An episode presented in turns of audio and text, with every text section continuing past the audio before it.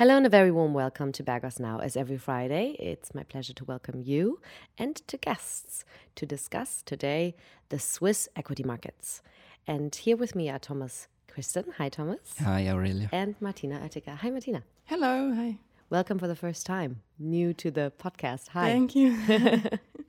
But we will start with you, Thomas. What can you tell us? Give us a bit of an orientation. We're going to talk about Swissness, about Switzerland. You want to dive right in? Yeah, sure. We were here 2 weeks ago talking about the earnings season. And of course, also here in Switzerland, the companies have started to report their numbers. So if we take the current situation into account, the ongoing reporting season once again shows that we have companies with excellent quality here in Switzerland. And this is ranging from cyclical to defensive companies. So the whole spectrum is represented, and you can see this time too how efficiently the companies deal with crisis. Mm-hmm. And Swiss stocks are characterized by extremely robust and adaptable business models with a global presence. Over and over again, local companies have to adapt to new circumstances while keeping costs under control. One remembers the lifting euro exchange rate floor from 120 in 2015, but also, of course, the corona pandemic, which shocked the corporate landscape last year. Mm. As an export-oriented country with a strong currency, Switzerland is also very dependent on exogenous factors outside the country and must constantly try to keep up with global competition. Mm. And in that regard, to be competitive, quality, innovation and entrepreneurship must be lived every day and in company of all sizes. Right. So that sort of gives the impression that Switzerland as a whole is, of course, very successful and that we've got strong business models and strong businesses here. Why is that so particularly noteworthy? Why are we so successful? Sure, Switzerland is a small country, but there are many factors which interact here. And so let us give you some examples. Yes. On the one hand, there is the Swiss-made quality seal.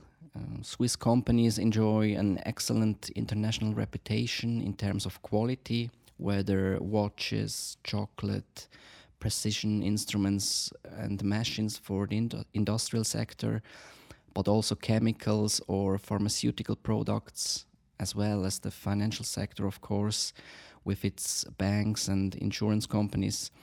They all have an excellent reputation and an extremely strong market position too. Another important point is the high quality of life and social security in Switzerland. We have a flexible and functioning labor market, as well as an extremely good education system, which allows various educational paths across all industrial sectors. In addition, productivity is also very high compared to other European countries, and a lot of money is invested in research, development, and also innovation. And here, too, Switzerland is a world leader. Mm-hmm. And last but not least, the security. We enjoy a very high standard of living in this small country. We have a direct democracy as well as a strong and transparent government. This results in a stable link between civil society and the economy. And this, of course, is in comparison to emerging countries where state interventions in the private sector has become an issue again in the short past, causing massive damage in some cases. We all heard it. There is cases in China, for example. And here is Switzerland much better positioned. But back to businesses. A central and just as important point when talking about entrepreneurship in Switzerland is family businesses. Here, I would love to pass that subject to Martina, which explains you some exciting details. All right, yeah. As Thomas already mentioned at the beginning, there are all kinds of characteristics in the Swiss stock market. And yeah, we like to have a closer look at the family-owned businesses. So for Switzerland, these businesses are particularly important because approximately about 88% of all Swiss SMEs are family-owned. And yeah, and to put that a bit into perspective, that corresponds for roughly 275,000 companies, which in an international comparison is quite a high proportion. Yeah, it's quite impressive, I think. Absolutely. And but first of all, of course, what exactly is a family-owned business? What defines it as such? So a family-owned business is a company or a business that is significantly influenced by a family or also a group of owners who directly or also indirectly hold 20% of voting rights. Mm-hmm. So, for example, it could also happen that two founders without some family relationship together hold more than 20% of the votes, and that could also be considered a family-owned business. Hmm. So the borders are not so strict there. Got it. But however, it hardly matters how far the special voting rights of the owners go. And here I would like to remind of the example of Sika. In 2014, a dispute erupted over the future of Sika. So the Swiss specialty chemicals manufacturer had been owned by a family for over 104 years. Mm. And in the fourth generation of the founding family, or the founding family quietly sold its majority voting stake to Saint-Gobain, the competitor. Yeah. And resistance arose from the board of directors, from the management. A long dispute followed. Well, in the end, the takeover did not take place. All legal stuff was discontinued, so that was good. But why I want to point this example out is that it just shows how already developed this company was. Right, yeah. And all this turmoil around it just did not really influence profits or the share value throughout all this time. So I think probably Sika is here rather the exception in the market, but nevertheless, I think it's a noteworthy example. Absolutely. Just to demonstrate. Yeah. Yeah. And on closer examination, one sees that these companies turn out to be very successful, the family-owned companies, that they are pursuing a strategy of long-term and sustainable growth. Mm-hmm. And more often than expected, they also face similar challenges as global companies. What could some of these challenges be? Well, of course, family-owned businesses also face completely different challenges, such as, for example, maintaining the independence or also succession planning. There are also corporate governance issues. For example, if they don't have some external input, right. and other risks, of course. Mm-hmm. But Martina, since we are a bank that is pretty noteworthy in its ownership structure, right? We are owned by primarily entrepreneurs, actually, from Switzerland and from Germany, and most of them family entrepreneurs. Not only because of that connection, but also because I just think it's quite interesting. Absolutely. Are these family businesses, what's sort of their significance for the stock market in Switzerland? Yeah, a study from EY confirms that family-owned companies on the Swiss stock market enjoy above average success. Mm-hmm. And in Switzerland, approximately 30% of the 20 largest listed companies are family-owned. And in a global comparison, this is also quite significant, but it's also in the range. And a very important characteristic or feature of family-owned businesses is their long-term business policy. Mm-hmm. And here too, studies show that the profits of family-owned businesses are more stable and profitable than those of non-family businesses. Mm-hmm. And the same study of EY also shows that share prices behave in exactly the opposite way. So this means that in shrinking stock markets, the shares of family-owned businesses seem to lose at least the same amount of value as non-family businesses, but they gain more in value in growing market. That's also an interesting feature. Mm-hmm. And Martina, judging from your perspective, what would you say are some of the reasons why Swiss family entrepreneurship is so successful on the stock market?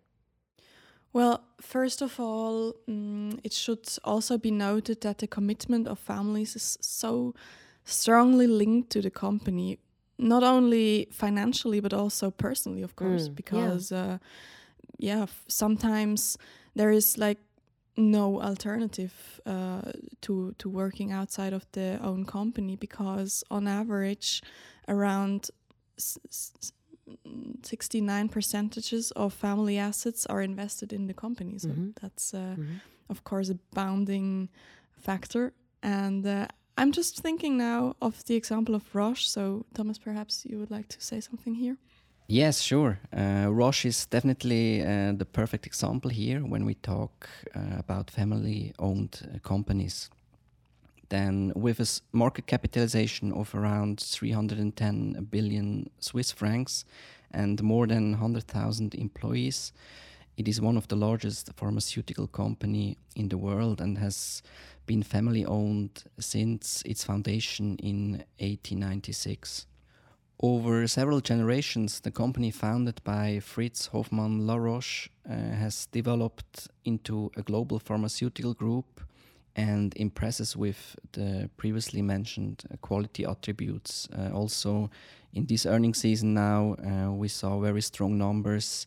And over the last few decades, the company just grew in a very positive way. Yeah, exactly. So to summarize again, the long-term business strategy must take this, of course, into account, and it must not threaten the investment and thus a large part of the family's assets. So but moreover, of course, the long-term commitment of family's capital to the business has also a significant impact on the investment risk as such, because the long time horizon of one to several generations does not demand a maximum return or on every investment or on every innovation within a certain amount of years. Mm-hmm. As oftentimes you see this, especially in manager-led businesses. And this long holding period, of course, ensures that the average annual risk decreases disproportionately over time. The decreasing average risk with increasing holding period in turn has an influence on the cost of capital. And of course, if the annual risk decreases, the return on the capital invested may also be lower, which makes it possible again for family-owned businesses to bear higher risks. And this makes investments that, or they will go into investments that businesses with anonymous financial investors would not be able to undertake. And that peculiarity is also reflected in sectors in which family-owned businesses are very successful. And here I'm thinking of the example of some cyclical industries, for example, as raw materials. So with Holcim, for example, the Schmidt-Heine family has had a decisive influence on the Swiss cement business for generations. Mm-hmm. And early on, the company expanded abroad. And in the third generation, under the leadership of Thomas Schmidheiny, Holcim also expanded into promising growth markets such as Eastern Europe, China, India, Southeast Asia. And considering the circumstances back then, I think this is those are very brave steps in these regions, and they reflect exactly what I had mentioned earlier. So, yeah. Mm-hmm. Awesome. Thank you, Martina. That is such an interesting perspective, and those insights, I think, are very valuable. Thomas, before I let you guys go, can you just give me a bit of a summary of your stance on this subject? Yeah, sure. The quality criteria mentioned, as well as the solid Swiss companies, also make it interesting for long-term investors to place part of their assets in the Swiss equity market. Over the long term, and here I'm talking about a time horizon of the last 25 years, one would have earned decent returns of between 8 and 11% per annum with Swiss equities in the small, mid, but also the large cap segment. Mm-hmm. And over the aforementioned time horizon of 25 years, this corresponds to a tenfold increase in invested capital. Mm-hmm. And what is our outlook for the next 10 to 15 years? We believe, even at this point in time, that with high dividend paying and innovative companies, solid balance sheets and market leadership in their respective sectors, local companies should be an important part of the portfolio. And as a conclusion, we still like Swiss and especially family-owned companies in this actual environment, and further have them on our high conviction list and also, of course, in our reference portfolios. Mm-hmm. Awesome. Thank you guys. That was really insightful. I did not have such a close look at family entrepreneurship in Switzerland ever, I don't think. So thank you very much for sharing all these insights. Thank you very much. Yeah, thank you. And we thank you, as always, very much for listening. We wish you a beautiful Friday and a delightful weekend. We hope the sun comes out in Zurich finally. We're looking forward to next week when we're back here with more from Bergos Now. Bye bye.